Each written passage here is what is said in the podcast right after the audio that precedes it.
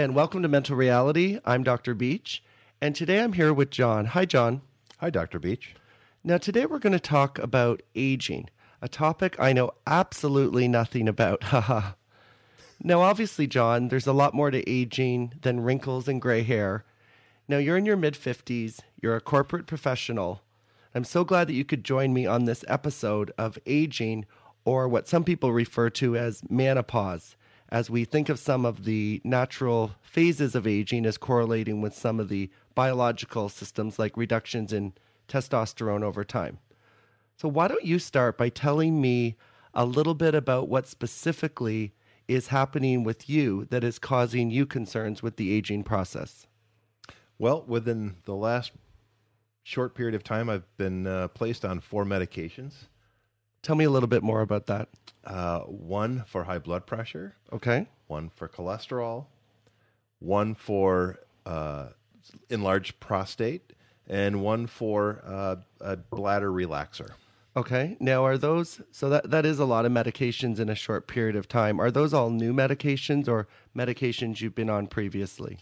Uh, I was on them previously, but it was probably five or six years ago uh, that I was on cholesterol and some uh, blood pressure medication. But I went off of it uh, and recently had to go back on. Okay. Now, some of those problems are connected. Like it's not uncommon that people have high blood pressure and high cholesterol, that those can go hand in hand. Part of kind of, you know, what some people call metabolic syndrome or cardiovascular risks. The prostate problem, is that something that's kind of gotten worse over time? I've had uh, an issue that I've known about for about two years, and it has gotten a little bit worse over time. But uh, what really scared me is my it apparently runs in my family. My brother had the same situation, and uh, he ended up in the emergency room one night, and you know I was really nervous about having that happen to me. Now, they'll talk about prostates. It's common for men's prostates to become enlarged. And actually, when men die, they won't often know it, but many men die and they actually have prostate cancer that they weren't aware of. Yes, and the way I found out, I mean, I knew there was some issues, uh, having to urinate often. Um, you know, I just knew there was some. You know, the the the discharge, the, the flow was not what it used to be. Right, and those are some of the symptoms you can get from the prostate, the bladder or urinary Yes, symptoms that, enlarged. that give a, a man an indication that there may be, you know, a, a urological problem, including with the prostate. Yeah, and then I went for a a colonos uh, a colonography, and uh, during that uh, colonography, the the doctor pointed out that I had uh, a thickening of the bladder wall and an enlarged prostate. So, and he suggested then that I should definitely get it checked out, and that's when uh, I went for my physical, and all had to be put on all these pills, Okay. all four of them. Oh, I see, John. So you were doing the colonography as a substitute for a colonoscopy. And of course, in the colonography, um, some people may not know this, you're able to see organs other than just the colon. And they were able to see your bladder and that problem you're describing. That's correct. They could see that the prostate was enlarged and it was uh, uh, causing complications with uh, my bladder. Yes. So there's obviously the ob- obvious physical problems like having problems urinating or getting up more to urinate or having an inconsistent stream of urination or holding on to urine. How does that impact you on a day to day basis or emotionally? The normal flow of your day gets disrupted by having to run to the bathroom so often, and it's always on your mind. Right, and that could be very isolating. You know, interesting choice. The flow of your day can very much become kind of related to kind of your urine flow and where you need to be and can you find a toilet and how often are you going to have to use the toilet. That can be very disruptive. It can. It's uh, it's something you're always thinking about. Um, and it's not just daytime. Nighttime is impacted as well. That just your normal sleep pattern is disrupted uh, because you have to get up two, three times a night to go to the bathroom. Right, and oftentimes as people age, they do tend to have more medical problems.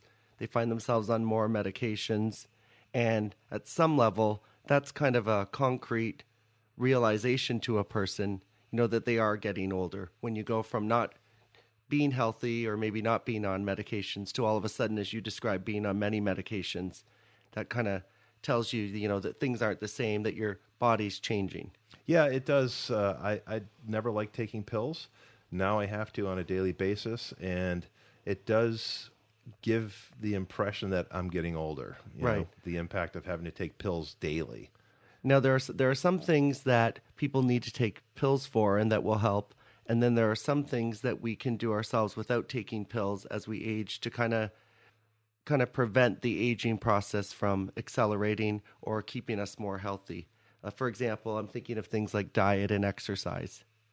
Yeah, and I did change my diet a couple years back, uh, probably four by now, and uh, I lost weight, reduced my blood pressure, uh, didn't impact my cholesterol a great deal, but I just generally felt better. I cut carbohydrates out of my diet, and uh, because I was having a lot of joint issues, and it really made an impact on my life.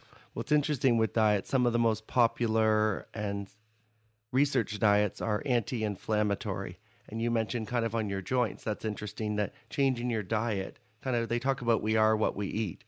And inflammation in your joints can be related to things like your diet, which you obviously wouldn't piece together. But being on a diet that has less inflammation effects can impact things like your joints when people talk about arthritis. Oh, absolutely. Yes. I can, uh, even now, I can tell when I have carbohydrates during the day that the next day I can feel my joints don't feel normal.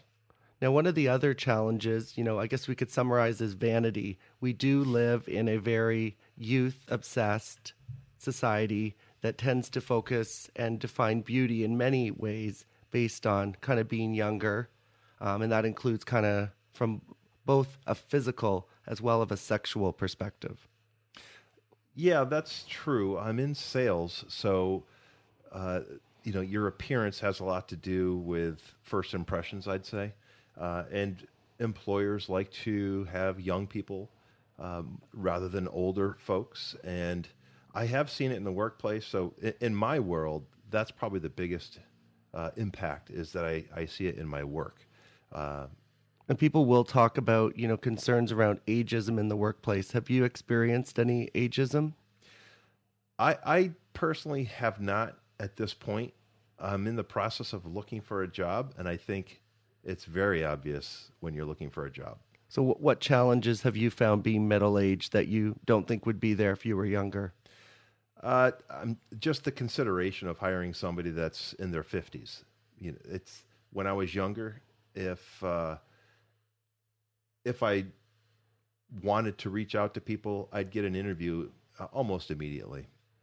Now that I'm older, uh, there's opportunities within my field, within my, within my experience and background, and sometimes I get a call and sometimes I don't. And when when I do, usually the issue is, well, you're overcompensated, and I could hire two people for the price of you.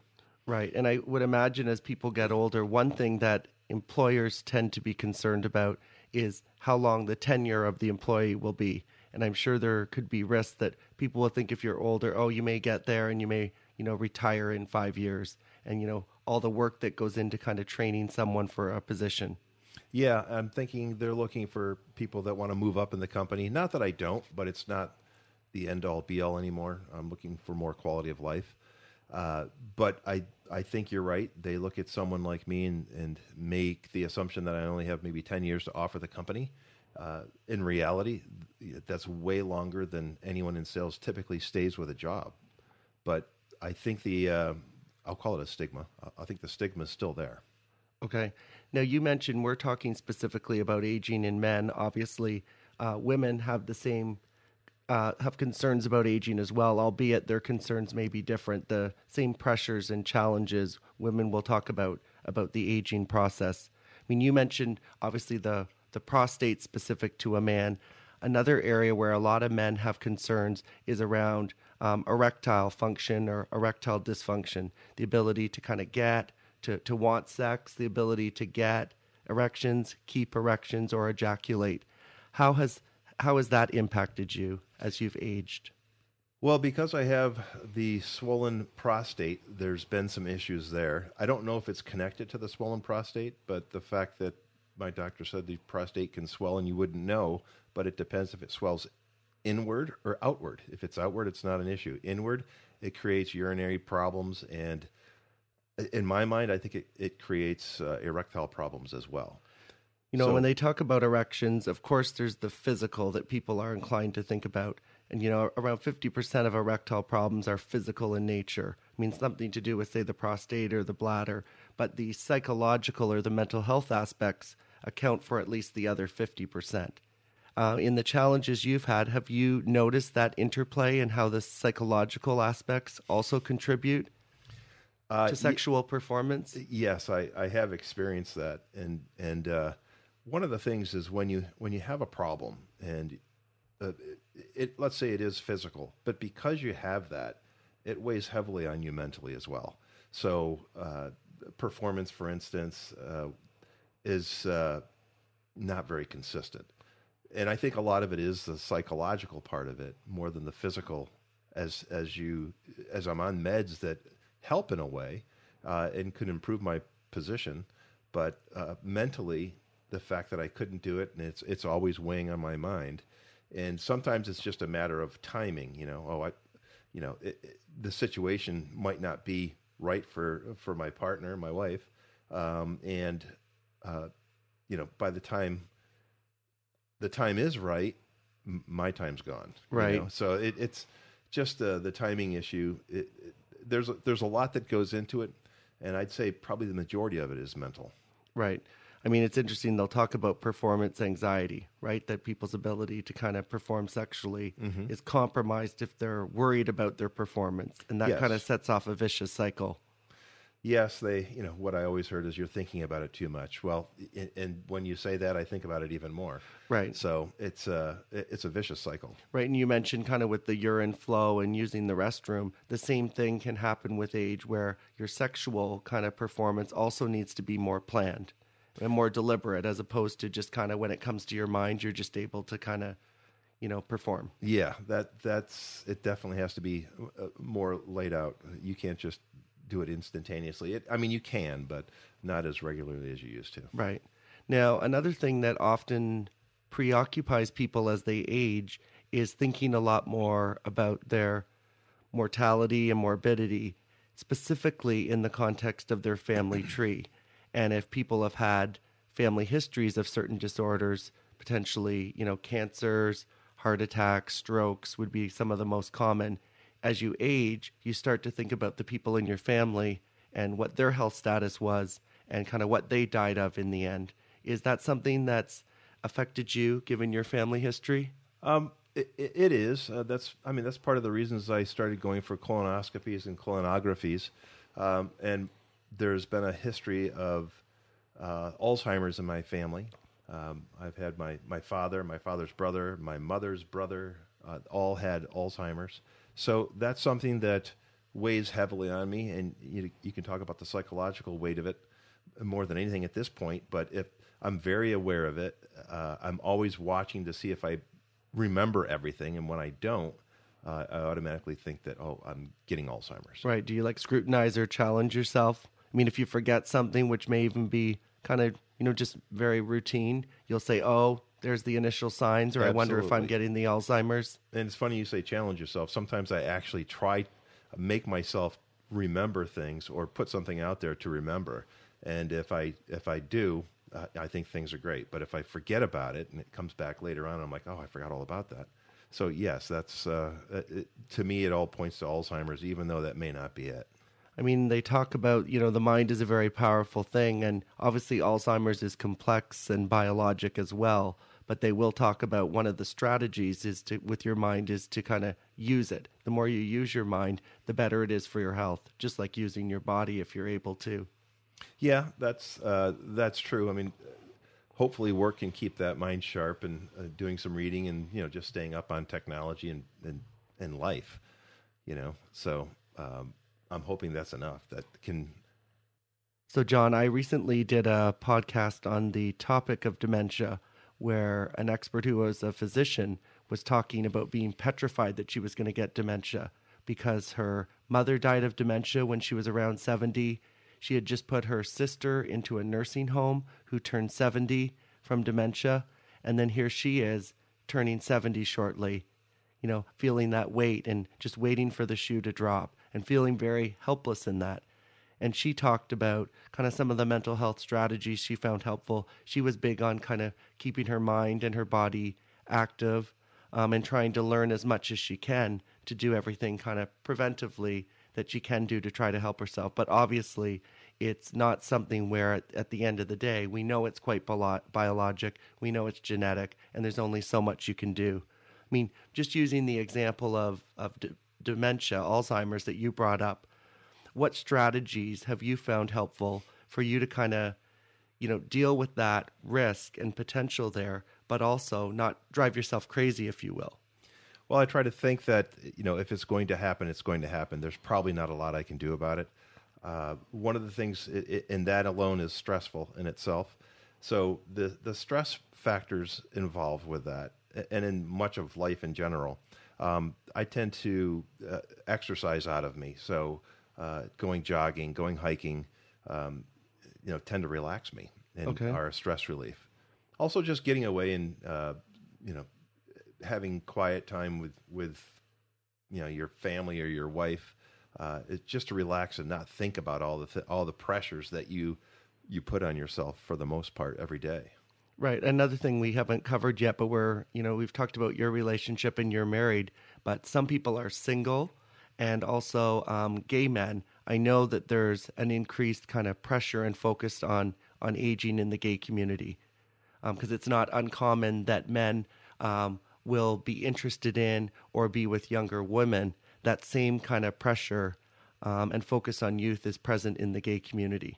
Yeah, I'm sure it's it, it impacts everyone uh, in one way or another. Um, Well, John, I want to thank you very much for being here today and having this discussion. I found it really informative because we don't oftentimes talk about specifically men's health and some of the unique challenges that men can have, both mind and body. thank you for having me, Dr. Beach. And through our conversations, I think I realized that I focus on the physical aspects and really the mental aspects probably require a little more attention because they're uh, it's probably something that I can change and alter and impact. Great. And that's why the mind body connection is called the mind body connection because there is such an intricate link. So thank you for being here, John. And please stay tuned for our next episode of Mental Reality with Dr. Beach.